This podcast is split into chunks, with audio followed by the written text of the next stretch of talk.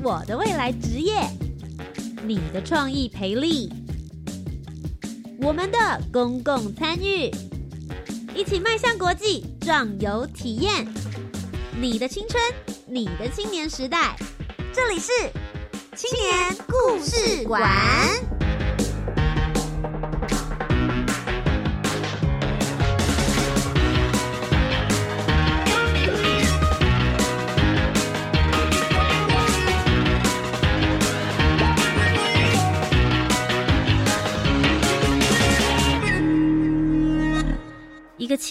一个故事，改变与感动就从年轻人开始。欢迎来到青年故事馆，我是节目主持人涂杰。每周三晚上的七点零五分到八点钟，在教育广播电台跟你分享属于台湾青年的故事。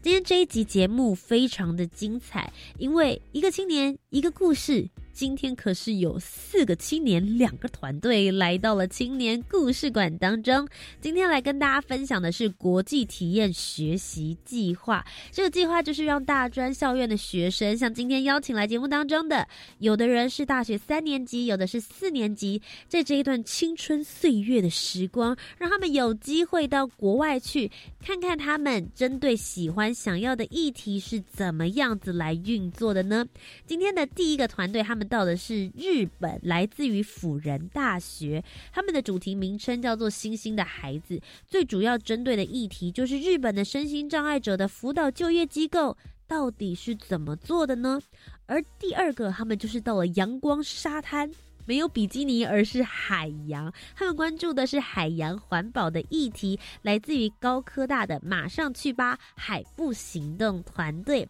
接下来，我们就一起来听听今天两个团队的声音吧。大家好，我是周思伟，来自辅仁大学企业管理学系三年级。我们的计划名称是“星星的孩子”，内容主要是探讨有关于身心障碍者的就业问题。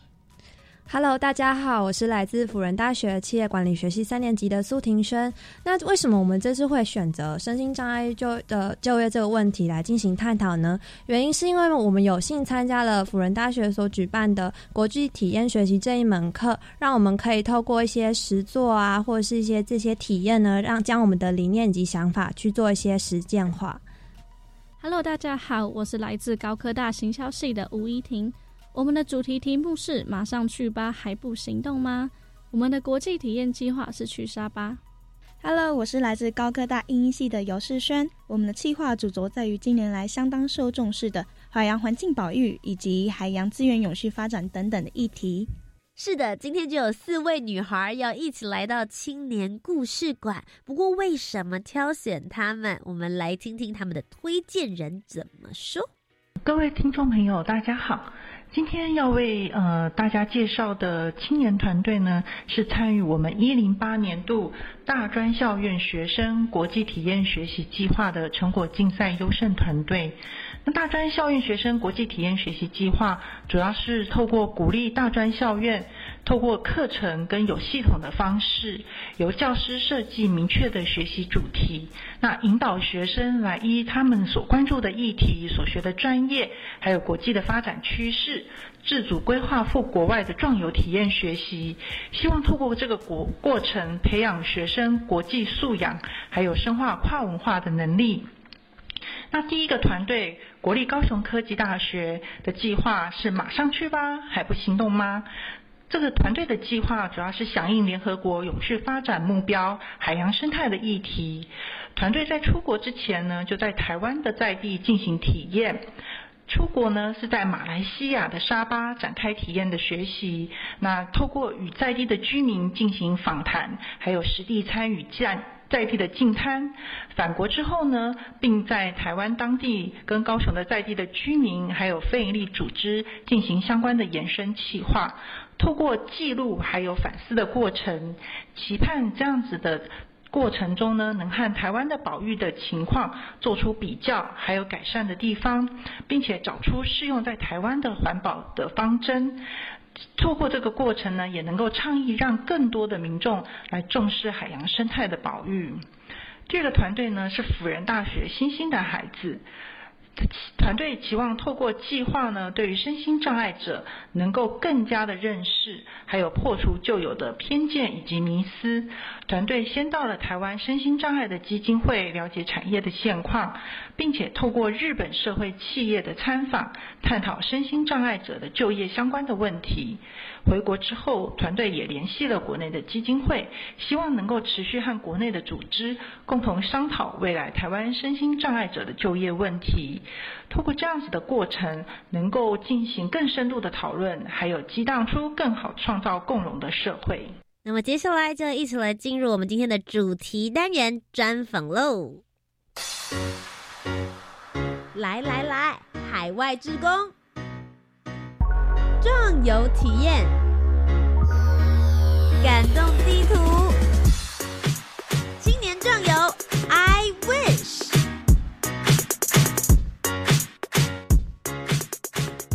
是的，来到了我们的主题单元，我是主持人涂杰，今天要为大家呢访问到两组来宾。首先，第一组呢是来自于辅仁大学新兴的孩子团队，苏庭轩以及周思维，欢迎两位。大家好，我是辅仁大学气管系的周思维。Hello，大家好，我是庭轩，辅仁大学企业管理学系的。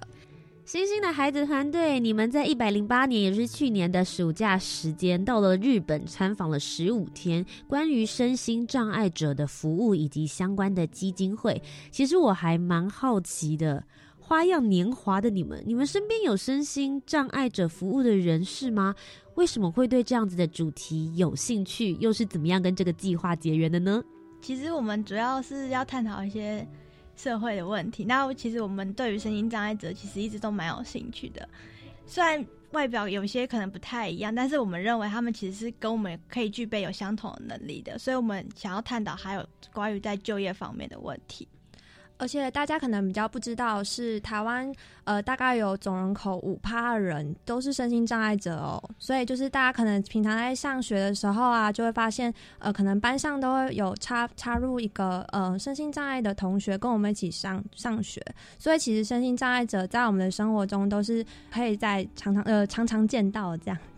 我想要问，为什么选择日本当做这一次主题的国家？因为其实很多国家都有在做这个身心障碍者相关的服务或是基金会，选择日本的原因是什么呢？嗯，原因是因为其实我们也有参考呃对岸中国以及新加坡等等的各个企业，可是其实我们。呃，综合参考起来，我们觉得日本在这一方面，呃，做的体制是更完善，而且更就是人更有人性化，以及更温暖这样子。你们整个团队有三个人嘛？今天有一位没有到现场，那我很好奇，你们到日本去做这样的国际学习体验，你们整个行程自己大概是规划多久的时间？你们到了哪一个城市，参观了哪些机构呢？嗯，我们这是在日本总共待了十五天的时间，蛮长的，两个礼拜左右。对。那其实我们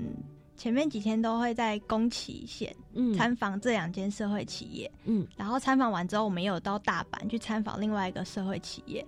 然后它的主题就跟身心障碍者就业比较不一样，嗯，总共这三间的话，可不可以跟我们介绍一下他们的特色，跟你们选择他们的原因是什么？好，首先是我们选择呃第一间社企叫做 Blue Bunny，呃，它是有一位非常年轻的创办人高峰小姐所创立的。呃，其实它跟一般的就是身心障碍者机构是比较不一样，它是属于中介概念，它本身不是一个身心障碍者机构，它是它是一个设计公司，然后它负责是将呃各个身心障碍机构的。朋友或是小朋友所绘画成的图呢，经由他的企业的设计师把它商品化之后，与以与当地的呃企业进行一下合作，可能产出一些海报啊，或是文宣，或甚至是海报大看板那样子。然后就是这些看板都是透过身心障碍的手绘。去改制而成的，嗯，所以其实是有一点把大家觉得说，哎，爱心物再把它更 level up 一点，对对，更有艺术的气息，然后更有经过设计以及去做包装，让大家更容易去做接受。所以这是第一间企业，那后面另外两间企业又有什么样的特色呢？哦，第二间社会企业我们都会称它为 Canvas，Canvas，嗯，然后它的创办人是南岳小姐，她。比较像台湾的基金会一样，还有一些庇护工厂，像是它比较特别有做便当的庇护工厂，然后它除了庇护工厂之外呢，它有一些像是日间照顾的中心，然后它有一间就是蛮新台成立的一间，算是收治一些比较重症的身心障碍者的那种医护中心这样子。嗯，所以它是比较多元化的。那最后一间呢？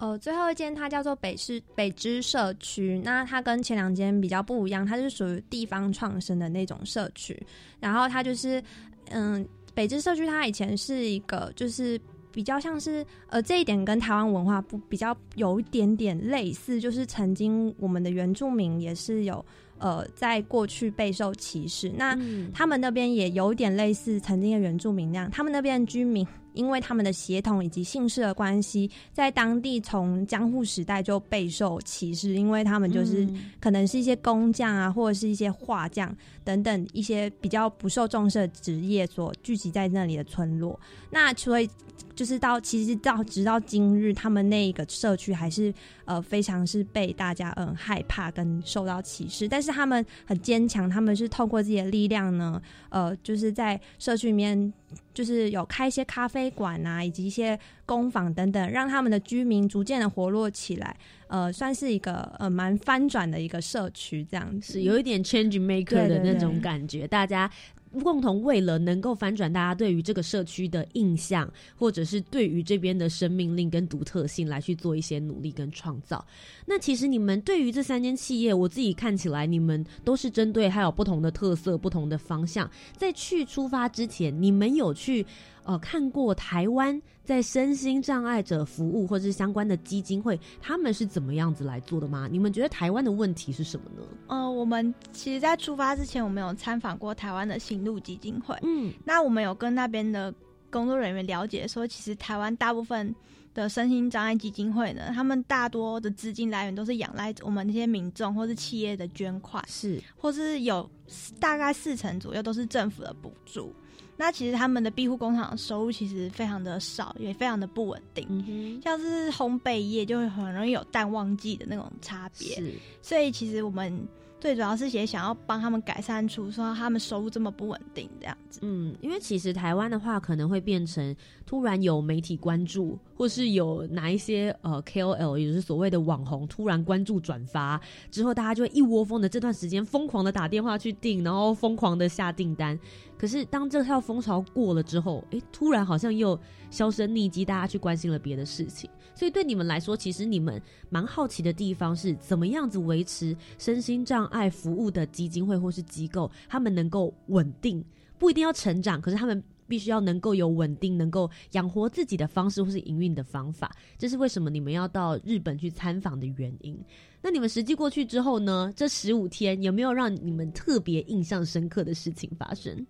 最让我印象深刻，大概就是其实台湾跟日本就一样，都是身心障碍的机构。但是他们当初成立的方向其实是很不同的，嗯，像是像台湾的行路基金会，它一开始其实是有很多身心障碍的家长，为了要照顾这些小孩，去向政府请愿，才争取到可以成立这个基金会。是。那像在日本，他们是像南园小姐她的公司呢，是先用庇护工厂先有了稳定的收入、稳定的资金之后，才慢慢的建设这些照护中心。但是在台湾却是先有照护中心，再想办法来赚钱去养这些照护中心。其实两个差别是非常大的。OK，所以其实是有一点反过来的感觉。他们至少就算政府不给予协助辅助的时候，其实他们也是能够自立自强、自给自足的。你刚刚讲到的这个南园小姐，她其实创办这个企业也是有一份她自己家里的故事，对不对？哦，对对。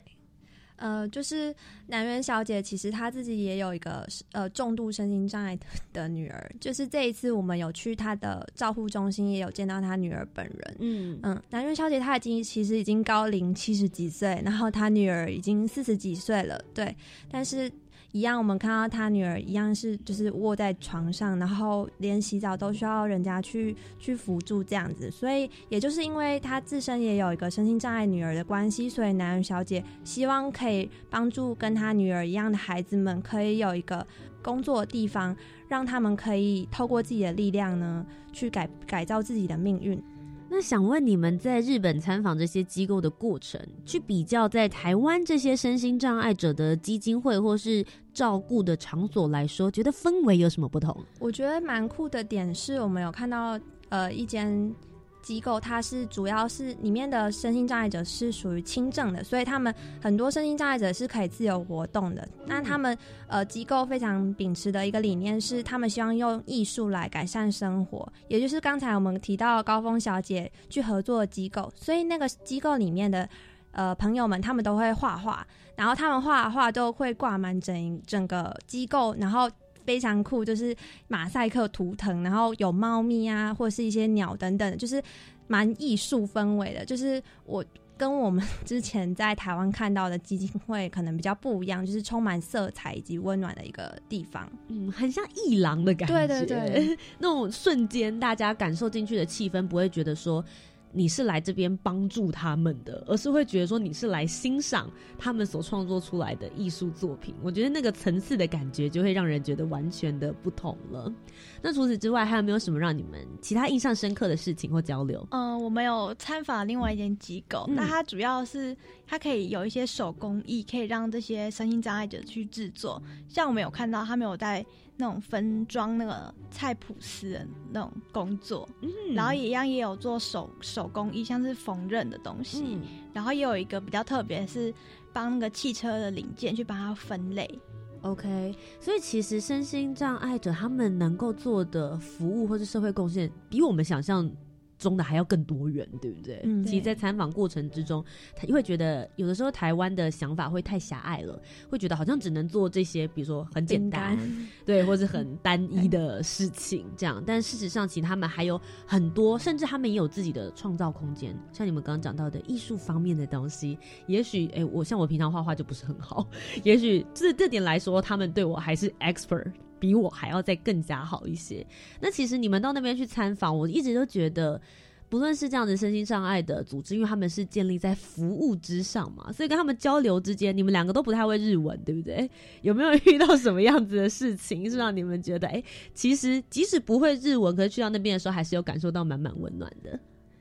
就是其实因为我们都不会日文的关系，然后刚刚也提到其中一位创办人。南园小姐她已经高龄七十几岁，所以其实呃她的英文也不是很好，所以她有请一位翻译小姐，也是跟我们同龄在那边宫崎大学就读的一个台湾女孩子做我们的翻译。其实我们这次也跟她以及她一个日本的朋友，就是建立了很良好友谊。然后在我们参访之余的时候，呃，翻译以及他的朋友都有带我们去宫崎当地的神社参拜，以及体验就是他们那边的风土民情，去吃了一些小吃等等。那其实他们也有人到台湾来参访，你没有接待他们？对，然后我们有带他们去参访了唐氏症基金会，嗯，还有新路基金会。那我们在唐氏症基金会的时候，其实我们让他们体验了手工皂的部分。那这部分其实对于他们而言是非常新奇的，因为在日本他们可能没有在做手工皂这方面的工作。那再来是新路基金会的话，其实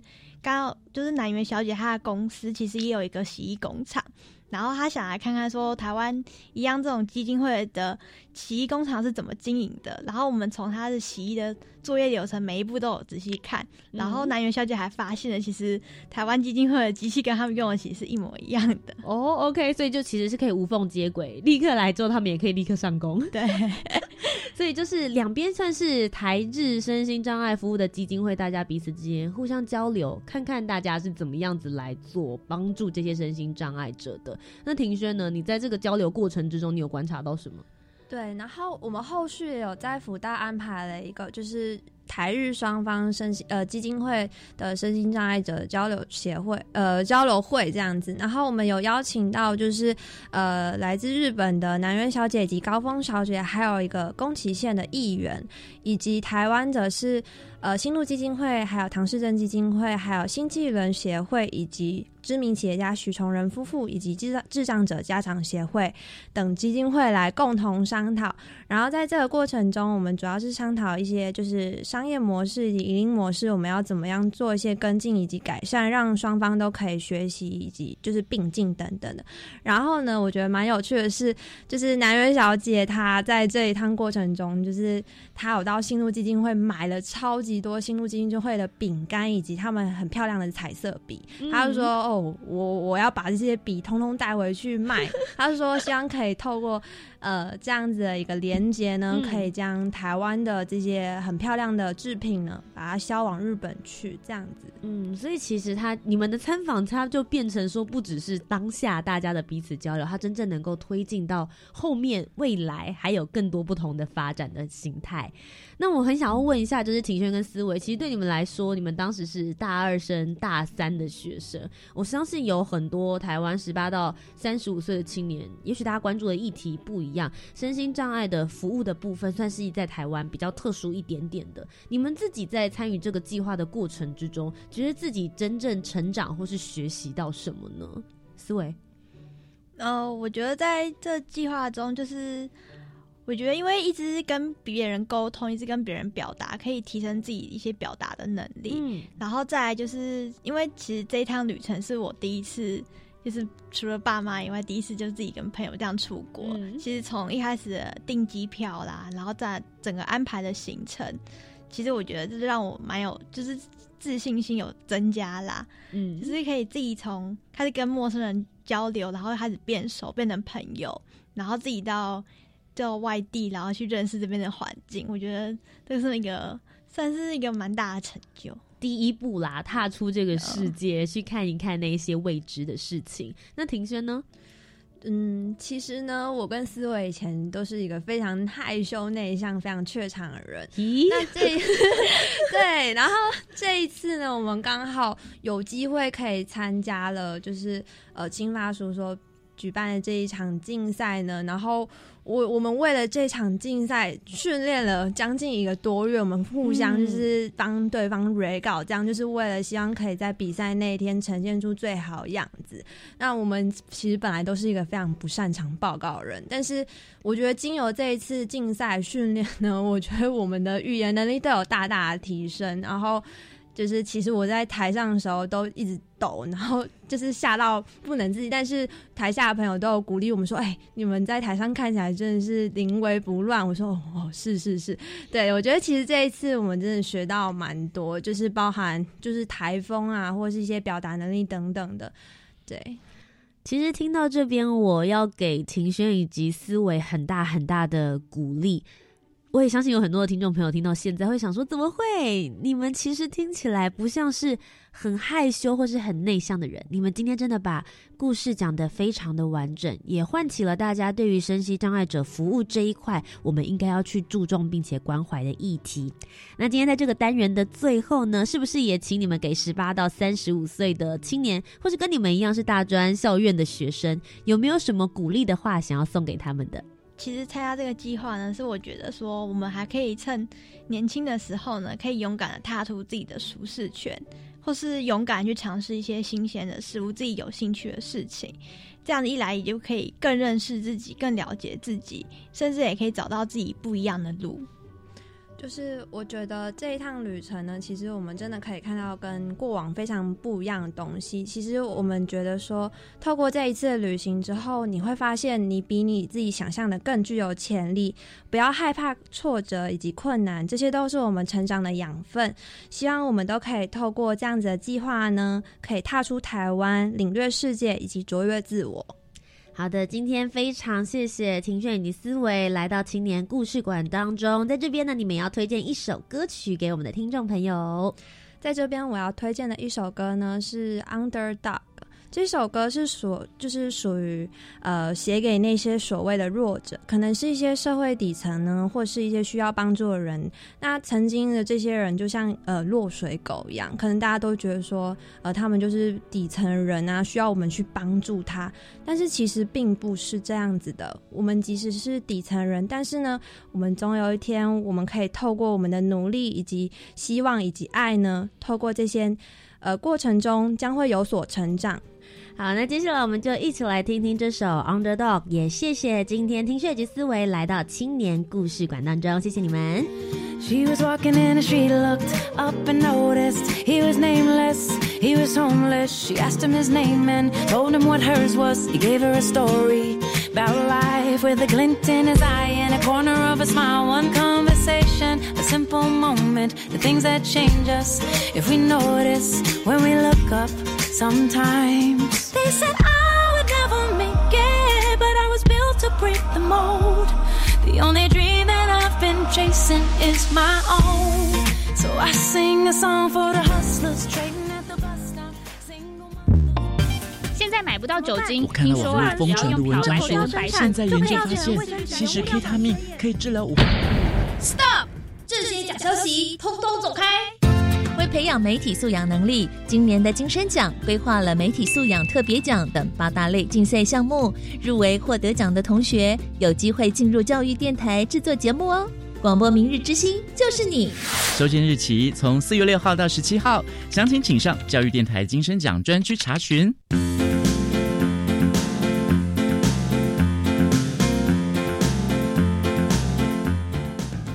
教育电台的听众朋友，大家好，我是教育部长潘文忠。最近听闻有孩子因为配合防疫措施，却因此被贴上标签，甚至受到不友善的眼光和对待，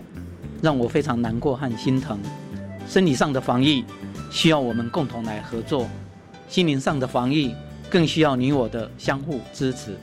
只有病毒才是我们共同的敌人，让我们用正确的姿势，互相同理。互相帮助，彼此鼓励，才能克服困难。防疫这段期间，大家都辛苦了，教育部会和大家继续一起努力。台湾加油，防疫加油！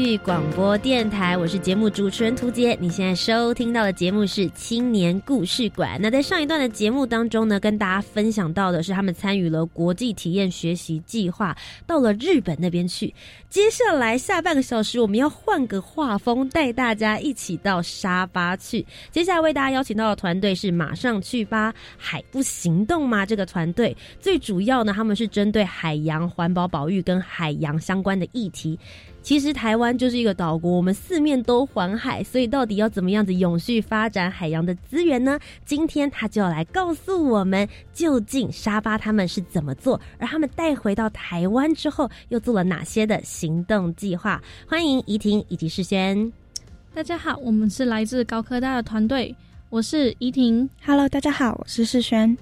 而我们主题题目是“马上去吧，还不行动吗？”我们在马来西亚沙巴做为期十五天的海洋环境计划，而我们的计划主轴是在于近年来相当受重视的海洋环保教育以及海洋资源永续发展的议题。好的，两位非常可爱的女孩来到我们的节目当中。那首先，我们就先来好好的聊一聊这个主题。马上去吧，海不行动吗？究竟你们在讨论、关注的议题是什么呢？好，我们分别在台湾小琉球做行前的考察，然后在沙巴执行十五天的国际探访，以及回国后我们在高雄旗津老街以及高科大的校内做了演演讲的延伸活动。那我们会选定沙巴，最主要是因为他们也有丰富的海洋资源以及特色的靠海民族，跟台湾十分相似。因此，我们想要借由本计划去亲身体验探访当地的人事物，然后去了解当地的海岛观光环保形态，推广我们拥有的环保意识，以及交流他们跟他们一起交流他们的环保观念。那其实我们在回台的时候，能够带着这份经验以及故事，进行两国海岛的比较。那同时也期望出找出台湾环境保育的方针，借由公开的发表会以及后续延伸实体行动来推广环保意识。好，那其实我会很好奇，因为你们两个都是来自于高科大，可是其实你们的科系跟海洋一点关系都没有，一个是行销系的，一个是应音系的，怎么会对于海洋环保的议题有兴趣呢？我们就请怡婷先好了。其实这个计划在当初是我们学校的一个通识课，所以所有的系所的学生都能够一起参与。然后这堂课的名称叫做亚洲文化国际体验。那当初会听到这堂课，是因为我们我去参加了他们的期末发表会，然后看那时候他们的期末发表，所有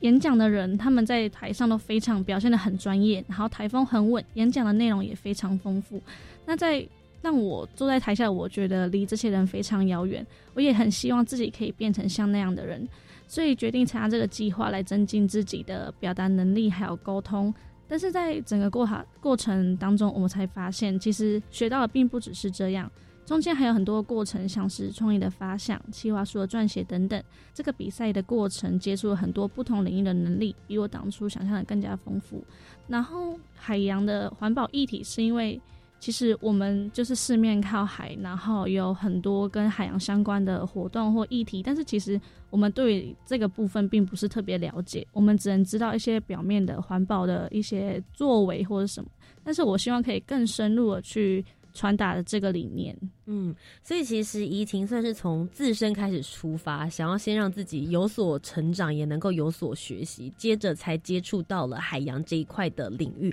更加去拓展。那世轩你呢？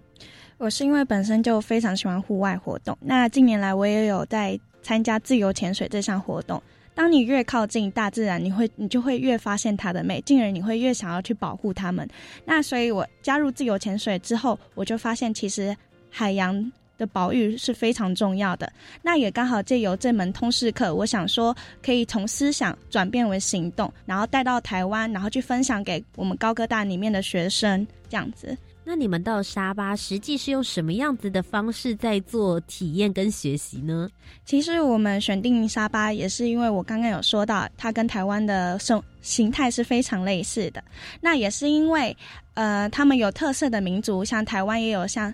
呃，蓝屿的达悟族这样子，那我们去那边，我们不只是说探访，我们也跟很多 NGO 组织做一些参访，还有访问的活动。那我们也加入了实体行动，我们去每一个岛，我们都有进行进滩的活动。我们访问当地人的时候，或是我访问每个人，我们都会准备自身的环保礼物去给他们，让他们希望他们也能从自我就是做到这件事情，然后去影响更多的人，就像我们现在所做的事情一样。那你们在执行的过程之中，有没有发生什么让你们特别印象深刻的故事，可以跟我们分享？我们实际行动有很多个方法，其中一个方法就是我们用跳岛的方式，我们到很多的不同的岛屿去做我们的实际行动。然后，当我们到一个非常特殊的岛屿，它叫 m a t a n a n i Island，就是美人鱼岛。当地就是有像事先刚所提到的，有他们自己独特的族群、自己独特的语言。所以呢，在那边的话，我们的沟通是完全没办法了。马兰文不行，中文不行，英文也不行，全部都不行。那怎么办？所以我们就是用，就是最简单的，就是我们的肢体表达。OK，body language。对，简单的就是 可能指着他们海上的牛啊，或者是对他们海上有牛，然后就是比着吃饭是什么啊，然后我们要干嘛去打抓鱼或什么的，都是用肢体的方式去表达。然后在那时候，我们也是有在那个岛屿实行。静滩的这个活动，然后其实，在当地，当地是我们探访当中所有最糟，就是最脏的岛屿，是因为他们没有就是处理垃圾的基本观念，所以当地的垃圾就是一直都会存在在那个岛屿在上面。所以当我们在净滩活动的时候，当我们从海边拾起第一个垃圾开始，当地的小朋友看到了，但是他们并不知道我们在做什么，因为那是他们观念里面没有的事情。所以他们就是，他们虽然不知道，但是就是很开心的一起来跟我们做我们在做的事情。不到很长的一段时间，他们岛屿上一半的小朋友都来跟我们一起进滩，你们变成进滩队了。对，就是很多，而且在当地其实还是有观光客，就是有一些些其他国家的观光客，他们看到就也很好奇，说怎么全部人都在干嘛，在干嘛进滩吗？哦，好厉害哦！就是就是会引起很多人的关注，这也是我们想要传达的，透过我们自己的行动来。提升大家对于环保意识，然后也推广这项活动。这样，嗯，因为其实我们做这样子的国际体验计划的时候，有时候大家会觉得是我们去看一看别人是怎么做的，然后带回到台湾。但其实也许我们也可以透过行动改变当地的一些模式跟方法，对，像是把净滩这件事情，哎，也许就把这个文化这个观念默默的可以。那呃，告诉当地的人知道，也许他们并不能够说真的长期的实践，不过至少已经埋下了一个种子的部分。世轩呢？呃，我也是想要继续接怡婷刚刚说的 m a n t a n i Island。其实我们在当地选择的是 homestay，意思就是说我们是。完完全全到地的体验当地人居住的生活形态、饮食以及文化习惯。那美美特那里其实是一个没有柏油路，他们也没有车子，然后他们的医疗措施也没有的小岛。他们的教育只有到十一岁，所以如果他们要升学的话，他们就要回到大岛，就是本岛的部分去继续升学的工作。那刚刚也讲到，他们没有一些回收跟垃圾观念，也是因为他们的资源是不够的，他没有办法去处理这些垃圾。那他们的水也不是干净的水，所以他们也只能一直。到大岛去上面去买一些保特瓶水，喝完了也就是随处乱丢，这样子。可是其实岛上我们有访问到一个 NGO 组织，他就在马特那里实行了一个三年的计划，他就是帮忙当地的居民啊去做一些就是呃回收的工作，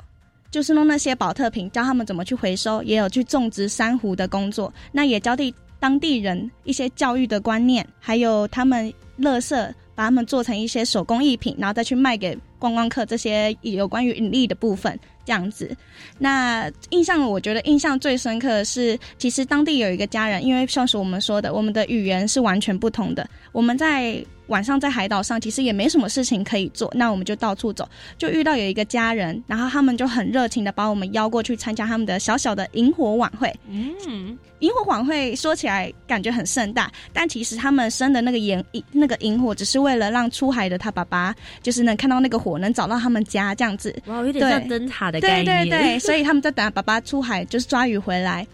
然后我们就跟他们一起这样子跳舞唱歌。往后的几天也是，就是他们家人一直在招待我们，就是让我们一起体验抓鱼的活动，是乘着他们自己做的小船哦，然后跟他们一起做一些当地的小吃这样子。在我们走的时候，他们也一起来护送我们到港口。然后就是让我们非常印象深刻的一件事情，也是很棒的文化跟生活体验。不过，其实我很想问一下，你们刚刚提到的这个岛屿，它可能相对来说，它的观光并没有这么蓬勃发展，然后他们对于垃圾处理或是海洋环保这一块是完全没有概念的。那你们在这一次去体验的过程之中，有没有到了一个地方，也许它是观光稍微发达一些些，然后他们的海洋环保处理的方式让你们非常惊艳的呢？老实说，就是。是，当然，其他的岛屿因为是比较观光的岛屿，那船班是不是也比较多？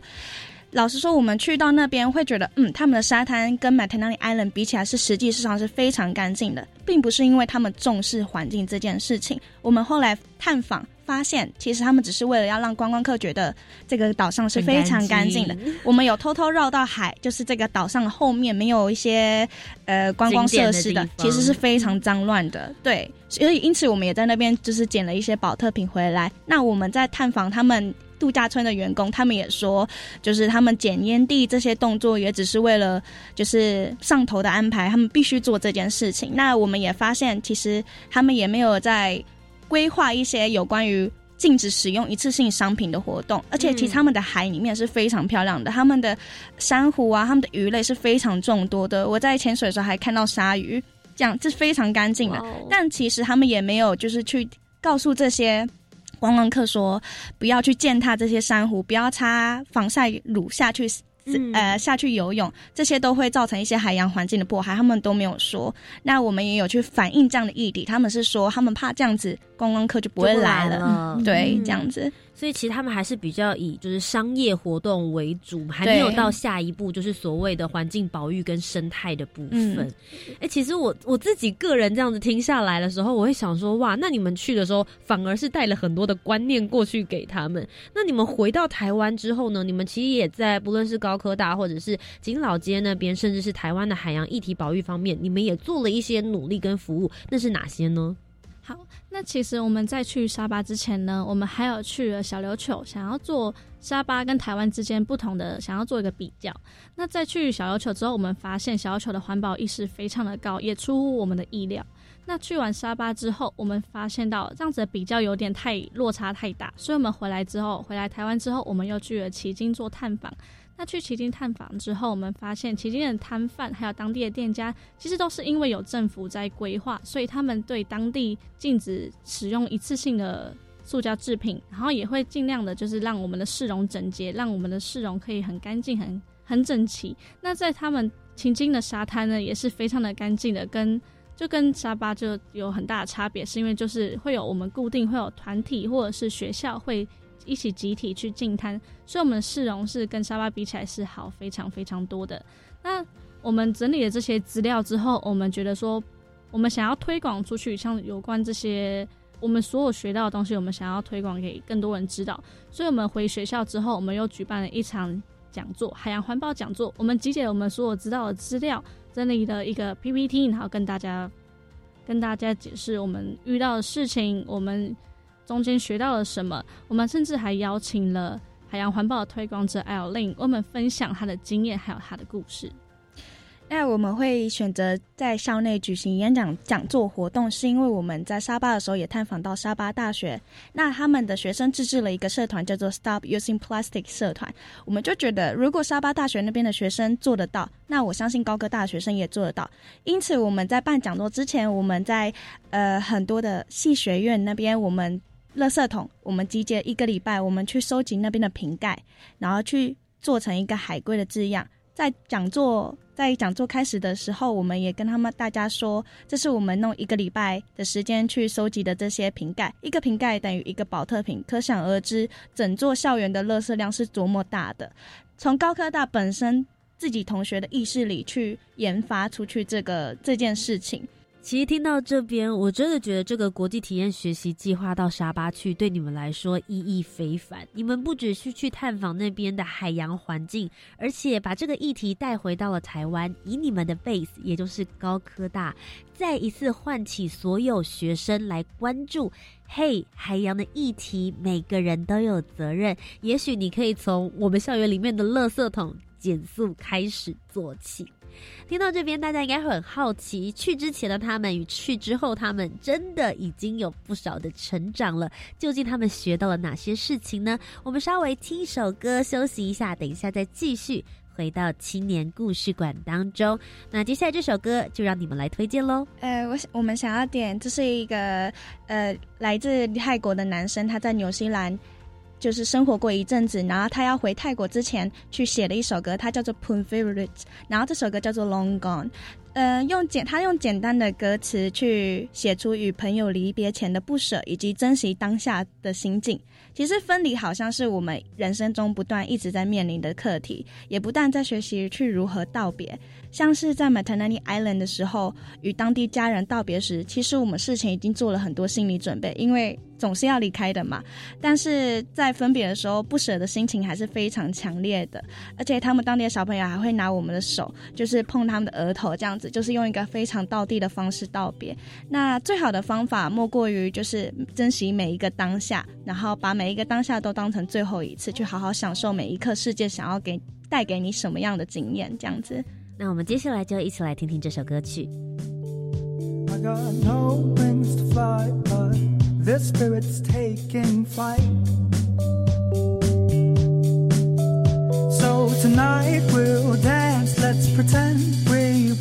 tomorrow's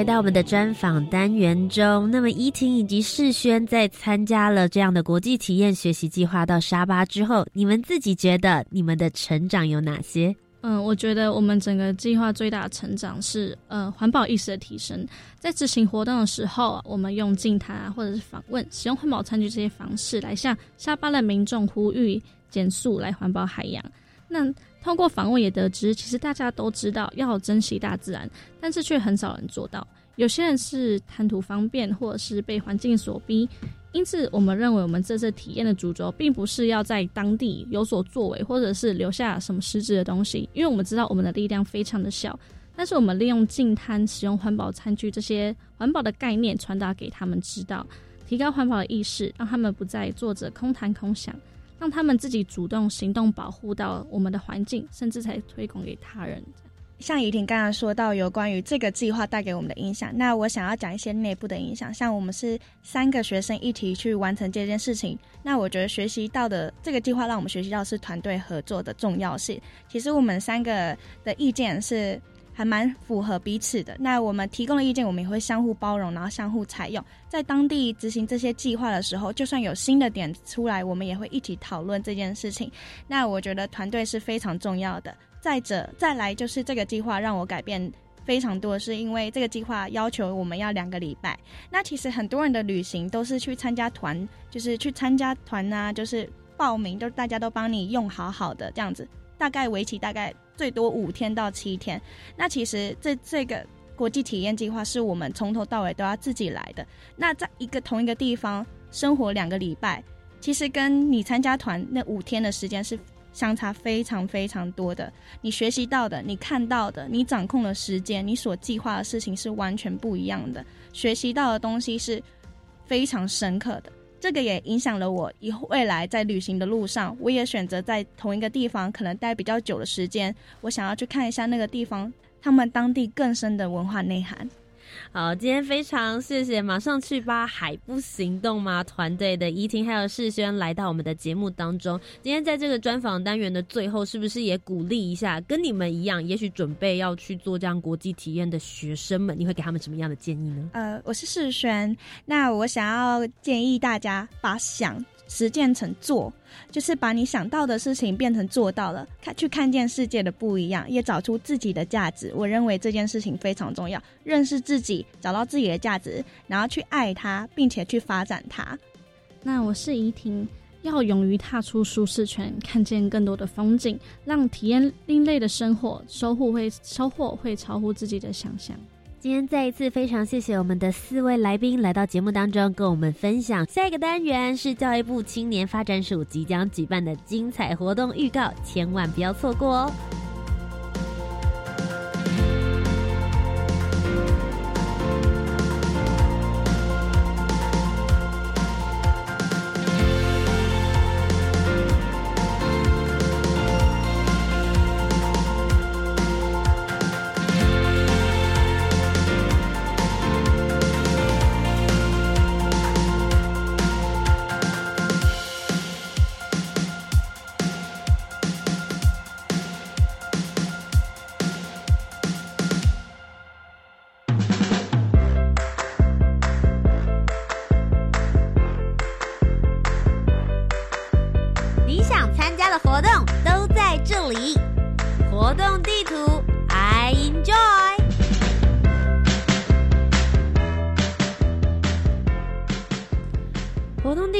动地图，I enjoy。教育部青年发展署即将举办的精彩活动，现在呢，通通都告诉你。首先，第一个呢是倒数十天的一百零九年青年社区参与行动二点零 Change Maker 计划征件的提案，是到四月十号截止哦。这个活动呢，是为了引动青年对家乡及土地的认同，协助社区活化及发展，才特别举办了这样的 Change Maker 计划，希望鼓励青年组成团队，针对地方的需求，以设计介入社区再生，并以行动实现扎根在地。如果想要报名这些提案的，不要忘记可以到教育部青年发展署的官网就可以找得到了。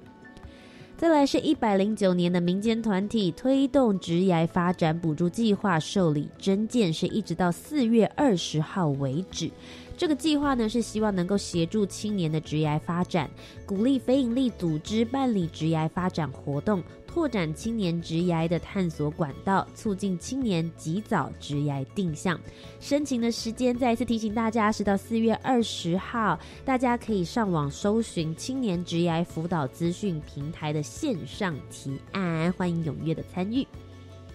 再来是一百零九年的奖励青年自主团队参与志工的行动计划，为了鼓励青年参与教育志工的服务，引导青年结合所学，发挥志愿服务的影响力，以实际行动关怀社会，鼓励十五岁到三十五岁的青年自主服务的团队，以青年持续的热情以及创意。投入对社会议题的关怀与行动的实践。那这个报名呢，其实之前就已经截止，不过我们现在拉长了收件截止日期，延长到五月的十五号哦。所以提醒大家，还可以赶快想一想你脑袋里面的那一些志工行动计划。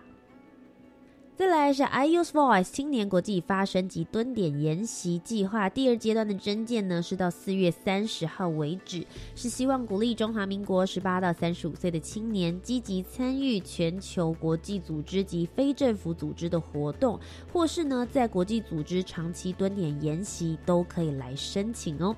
今天的最后一个计划是一百零九年补助办理青年海外志工服务队的暑期计划，与推动青年从事海外长期志工计划。这个计划呢，是为了要鼓励十八到三十五岁的青年参与海外，也就是台澎金马以外的地区志工服务。结合非营利组织及大专校院，运用青年所学的专长与知能，提供其他国家与地区有价值的服务，并达成联合国永续发展的目标，增进与世界其他国家人民间的相互了解及交流。这两个分别的截止时间呢是四月十七号以及四月三十号。有兴趣的朋友，除了上教育部青年发展署的官网之外，也可以上网搜寻青年海外和平。工作团的网站就可以找得到了。以上就是今天的青年故事馆。如果你喜欢我们的节目内容的话，每周三晚上的七点零五分到八点钟，在教育广播电台，我是节目主持人涂杰。一位青年，一个故事，改变与感动就从年轻人开始。我们下周再见喽，拜拜。